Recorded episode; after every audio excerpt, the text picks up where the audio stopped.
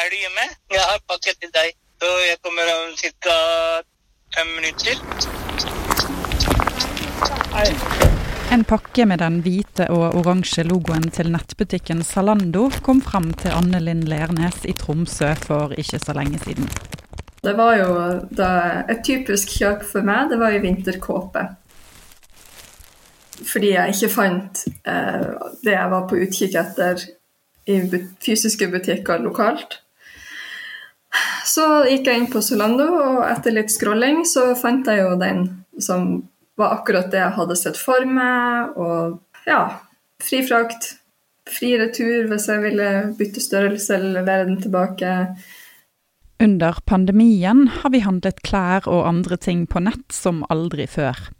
Men sjøl da koronareglene ble myket opp og vi begynte å gå i butikker igjen, fortsatte nordmenn å handle stadig mer på nett. Med få klikk henter vi varene hjem fra et lager et eller annet sted i Norge eller verden, ofte helt uten at det koster oss noe mer enn selve produktet vi har kjøpt. For i jakten på oss kunder konkurrerer nettbutikkene om å ta minst mulig betalt for transporten av varene. Ved å tilby fri frakt og fri retur har nettbutikker som Zalando flyttet prøverommet hjem til stuene våre. Det ser jo ut som kjempegode vilkår, og man har jo gjort en skikkelig bra deal, tror man. Men jeg syns jo det er helt råttent hvis min gode handleopplevelse går eh, på bekostning av noen sitt levebrød og noen sine levevilkår. Og det syns jeg er veldig ugreit.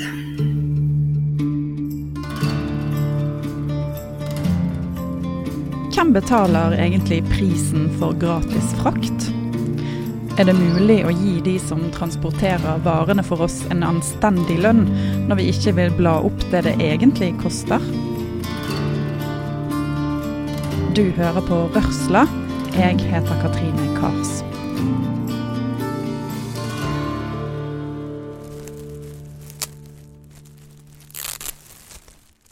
Kåpen Anne Linn bestilte på Zalando er brun med skrå glidelås og hette. Den er litt annerledes enn klærne hun finner i butikkene i Tromsø, så hun er godt fornøyd med kjøpet.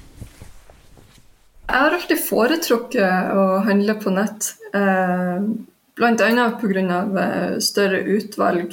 Vi har jo eh, alle de vanlige kjedebutikkene og sånt, men, men eh, jeg har aldri vært noen fan av å liksom gå i butikker. Så det har vært veldig, sånn, eh, veldig bekvemt. og Uh, veldig mye mer avslappa for å kunne sitte hjemme i sin egen sofa og, og, klikke og kunne se på ting i ro og fred. Og så fant jeg mye oftere klær som var mer min stil. Så så Lando var en absolutt favoritt. Men i det siste har nettshoppingen hos Zalando gitt hun en bismak.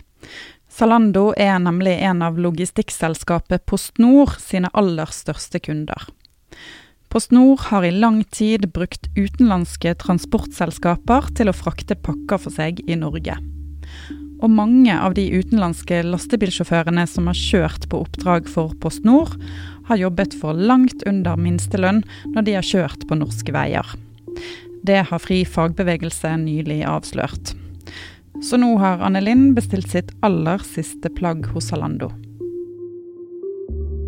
Jeg ble jo litt lei meg når, når de er involvert i denne skandalen. Det skal jeg jo ikke legge skjul på.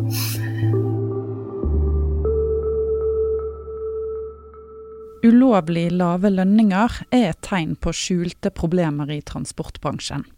Det forteller journalist Stein Inge Stølen.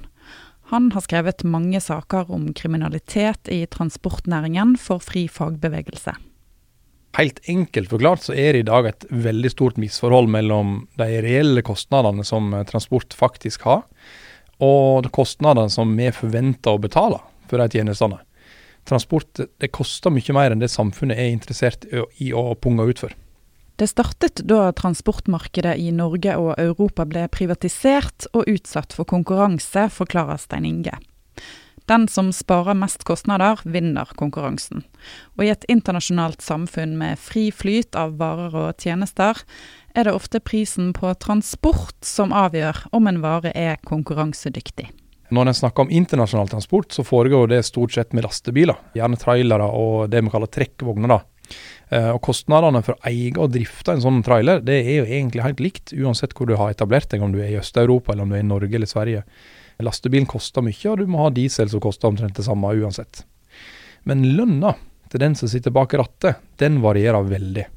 Det er der konkurranseelementet kommer inn. og er, Du kan jo si det sånn at jo billigere sjåføren kan leve, jo billigere varer og tjenester får vi her. Og dette er jo egentlig oppskriften på sosial dumping. Alle som kjører innenrikstransport i Norge, skal ha norsk minstelønn. Også utenlandske sjåfører som kjører utenlandske lastebiler i Norge. Med arbeidsdager på opptil 13 timer inkludert overtid, burde en dagslønn for sjåførene i hvert fall være på over 2000 kroner. Problemet er bare at det har vært lite kontroll for å sjekke om sjåførene faktisk får lønn de har krav på risikoen for å bli straffa dersom du betaler sjåføren eh, mindre enn norsk lønn, hvis du har et utenlandsk selskap, da, den risikoen er omtrent null. Eh, og Derfor har det blitt etablert en slags sannhet da, om at det er svært få, om i hele tatt noen østeuropeiske sjåfører som får norsk lønn når de kjører innenriks i Norge. De aller fleste må ta til takke med en brøkdel av det. Og Jeg snakka nylig med sjåfører som kjørte fast innenrikstransport for Post Nord eh, mellom Oslo og Trondheim. og De fortalte om daglige betalinger på rundt 800 kroner. Men mesteparten av den summen er diettpenger. Altså penger som skal dekke utlegg til mat og drikke og sånt når du er ute på reise utenfor landet ditt. Så under 400 kroner av den summen var lønn. Så det er i korte trekk det dystre bildet vi sitter med i dag. Men det gjelder da spesielt langtransporten. da.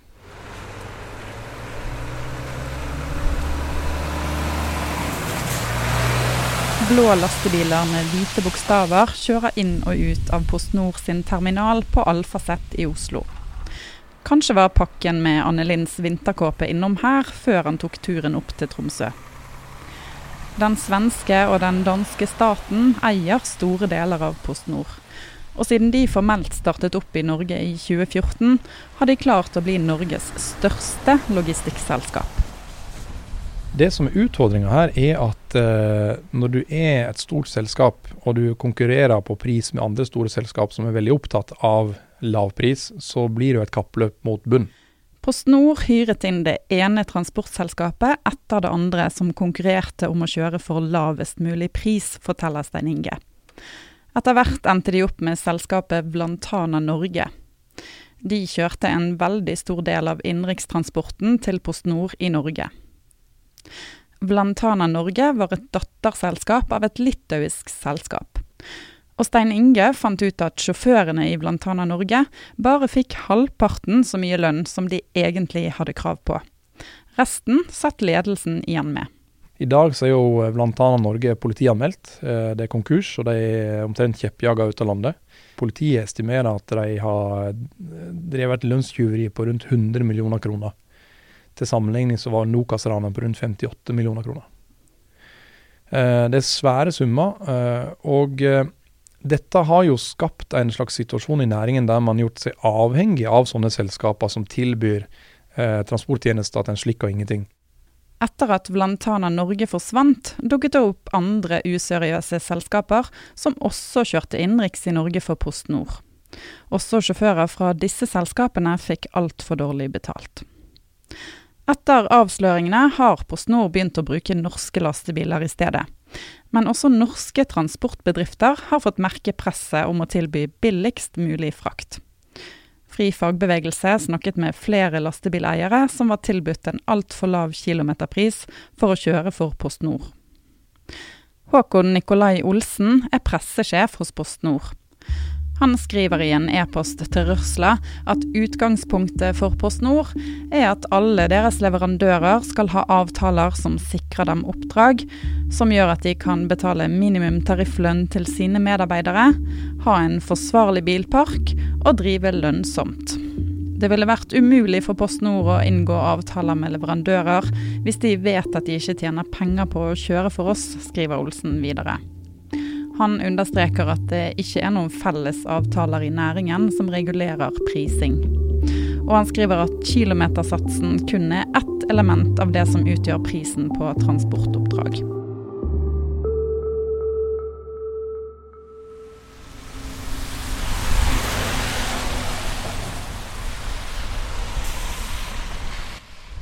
Hver gang du bestiller en vare på nett, setter det i gang en kjede av transportetapper. Fram til du får varen levert på døren, på butikken eller et annet sted. Kanskje bor du langt nord i landet som Anne Lind og bestiller en vare som er på lager i Tyskland. Da skal varen først fraktes med lastebil gjennom Europa, og kanskje til en terminal i Oslo-området. Så flyttes pakken over til en annen lastebil som skal nordover, før enda en laste- eller varebil kjører pakken helt fram til deg. Kjøper du en vare med fri frakt og fri retur, kan du få varen hjem, sende den tilbake hvis den ikke passer, for så å bestille en ny variant med samme reise, helt uten å betale en krone for transporten. Men hva hvis vi forbrukere hadde betalt litt mer for frakten av varene vi bestiller? kunne det gitt lastebilsjåførene en mer anstendig lønn?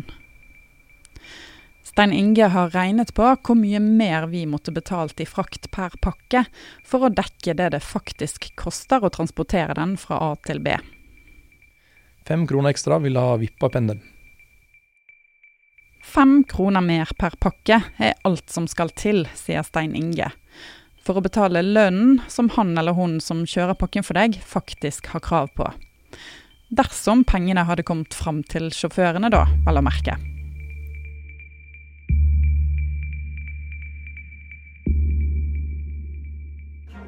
Neimen, se her. Altså, du måste bare ha den. Det er perfekt. Ja. Nettbutikken Zalando lokker med 'shopping på din måte' i en reklamefilm fra 2020.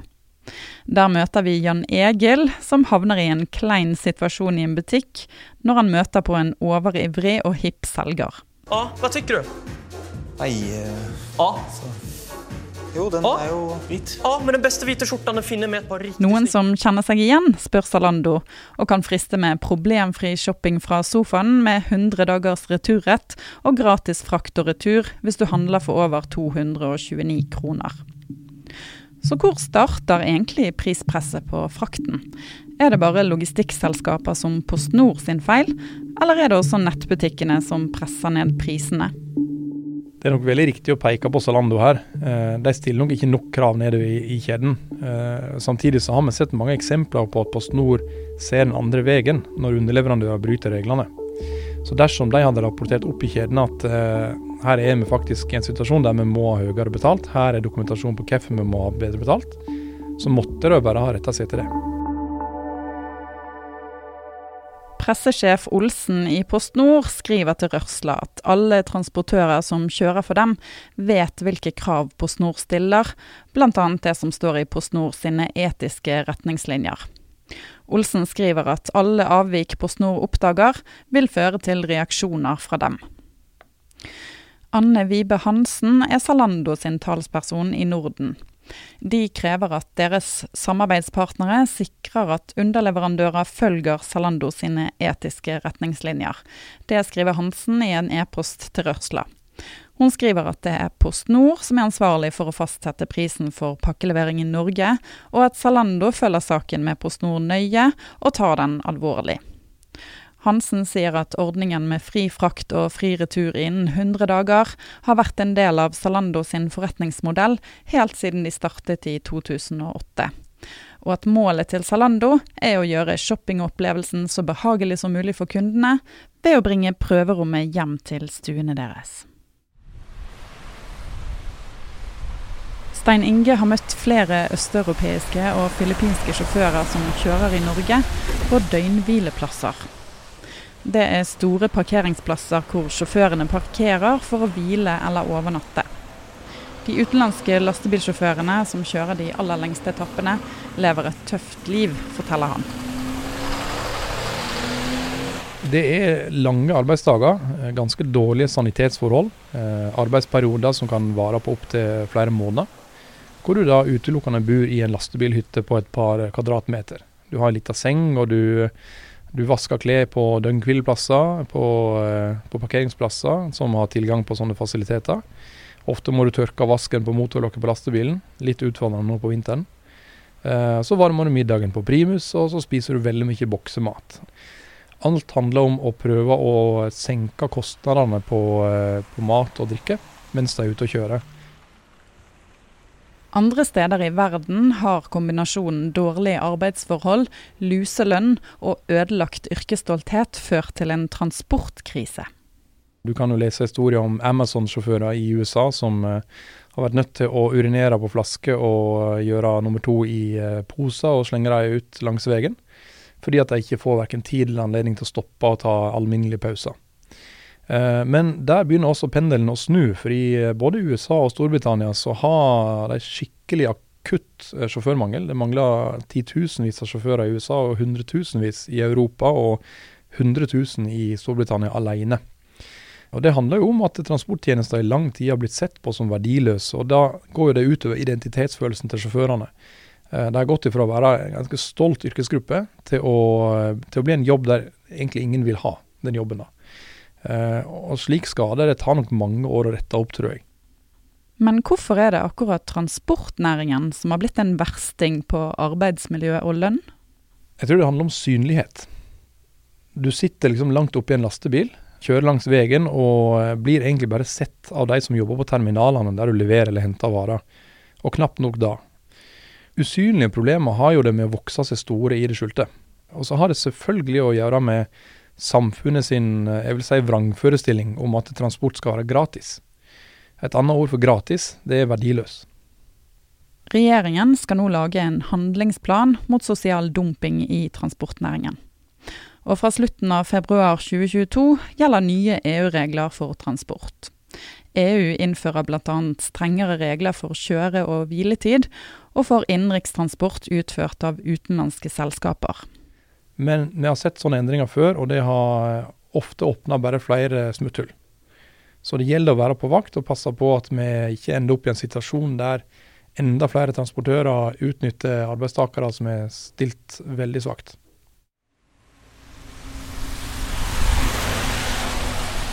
Sjåførene og de små transportbedriftene betaler en stor del av prisen for at frakt av varer er så billig i dagens samfunn.